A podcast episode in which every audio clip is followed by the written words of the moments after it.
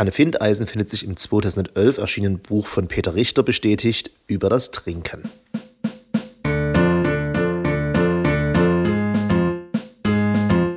Peter Richter über das Trinken. Die erste Studio B-Sendung im neuen Jahr. Was könnte nach dem erst kürzlich zurückliegenden und durchaus feuchtfröhlichen Silvesterabend näher liegen, als ein Buch mit dem Titel Über das Trinken zu besprechen? Eingefärbt wird das Ganze dann noch mit etwas Lokalkolorit, denn der Autor Peter Richter, dessen Werk bereits 2011 im Wilhelm Goldmann Verlag veröffentlicht wurde, stammt aus Dresden. Diese Tatsache macht mich als Leser und ihn als Autor zu Komplizen, die das gemeinsame Wissen um die ein oder andere Bar gemeinsam haben. Zunächst sei über dieses Buch aber gesagt, dass es sich hierbei nicht um eine Anleitung zum Trinken oder gar Saufen handelt. Auch nicht um die Aufforderung, sich möglichst häufig die Kante zu geben. Nein, vielmehr geht es Richter darum, darauf aufmerksam zu machen, wie schwer es in unserer Gesellschaft ist, sich dem Alkohol zu entziehen. Zitat. Man wird exakt so lange für seine Trinkfestigkeit gelobt, bis es plötzlich heißt, man sei ein Trinker. Und dann folgt die Ächtung, dann wird böse getuschelt. Wer allerdings sagt, er trinke nichts, über den wird sofort getuschelt. Wer nichts trinkt, macht sich verdächtig. Eine Frau, die nichts trinkt, bestimmt in anderen Umständen. Ein Mann, der nichts nimmt? Sicher religiöse Gründe. Oder noch schlimmer, trockener Alkoholiker. Es ist in unserer Gesellschaft praktisch nicht vorgesehen, einen Drink abzulehnen, außer man sagt, ich bin ein schwangerer Moslem auf Entzug. Aber wer sagt so etwas schon? Bereits August der Starke wusste, dass es zwischen Preußen und Sachsen friedlicher zuging, solange die Gesellschaft nur trank. Er machte daraus eine Tugend und gründete die Gesellschaft zur Bekämpfung der Nüchternheit, über die wir zu Beginn des Buches einiges erfahren. Jedoch auch schnell ernüchtert werden darüber, dass dieses Konzept natürlich nicht so ganz aufging. In 15 Kapiteln arbeitet sich Richter an ganz verschiedenen Problematiken rund um das Trinken ab.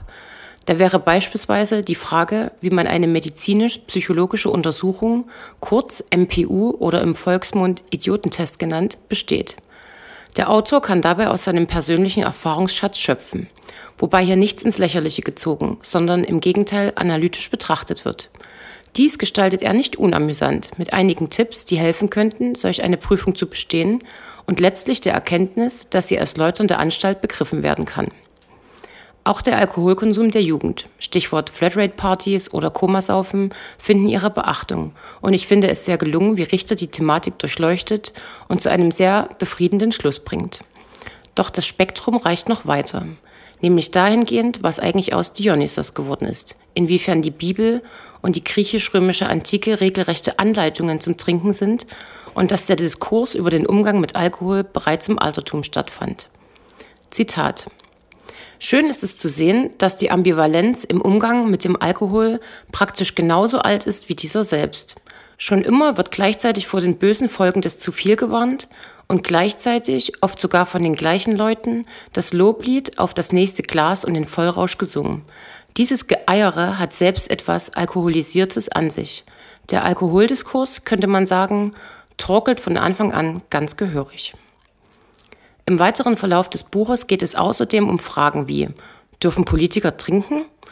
Wie berauscht man sich in der Fremde? Oder einfach, wer trinkt was, wann und warum? Der Leser wird also in unterschiedlichsten Bereichen mit der Thematik des Trinkens vertraut gemacht. Dabei findet Peter Richter klare und verständliche Worte, hinter denen immer deutlich wird, dass alles, was er schreibt, gut recherchiert, zu großen Teilen auch selbst erlebt und vor allem gut durchdacht ist. Nie kam mir beim Lesen das Gefühl, dass er das Thema nicht mit dem nötigen Respekt und Feingefühl behandeln würde. Im Gegenteil. Es ist sachlich, informativ und mit einem Augenzwinkern an der einen oder anderen Stelle bekommt es eine wunderbare Leichtigkeit, die das Lesen zu einem großen Vergnügen macht. Stellenweise habe ich mich sogar so köstlich über das Geschriebene amüsiert, nicht weil es lächerlich ist, sondern treffend und humorvoll, dass ich laut auflachen musste. Diejenigen, die selbst auch dem Alkohol zugetan sind und solche, die von Berufswegen mit ihm zu tun haben, werden dieses Buch vermutlich lieben und vieles bestätigen und nachvollziehen können, von dem Herr Richter da spricht. Es sind Sätze wie und eine Bar ist nichts als die Fortsetzung der Bibliothek mit weniger trockenen Mitteln, weshalb ich sofort Freude beim Lesen hatte, an der Thematik sowieso. Richters Formulierungen und Erkenntnisse könnten für mein Dafürhalten kaum treffender sein. Sein Werk ist ein Plädoyer für den Rausch, aber gegen den Alkoholismus. Facettenreich zeigt er auf, was es im positiven Sinne bedeuten kann zu trinken und sich der damit einhergehenden Leichtigkeit hinzugeben. Nicht ohne dabei jedoch auch auf das Negative zu verweisen und mit einzubeziehen. Eingebettet wird dies in historische, theologische, philosophische und gesellschaftliche Ereignisse, Geschichten und Fakten, die über das Trinken zu einer runden Sache und absoluten Leseempfehlung machen. Enden möchte ich an dieser Stelle mit einem Zitat, das ich nicht nur auf den Punkt, sondern auch sehr versöhnlich finde. Es geht um einen gesellschaftlichen Vertrag, den die Nüchternen und die Trunkenen schließen müssen. Die Nüchternen seien die Diener der Trunkenen, denn die Nüchternen sind immer nur Trunkene auf Abruf, und was sie Gutes an ihnen wirken, das tun sie letztlich auch für sich selbst. In diesem Sinne, Prosit Neujahr.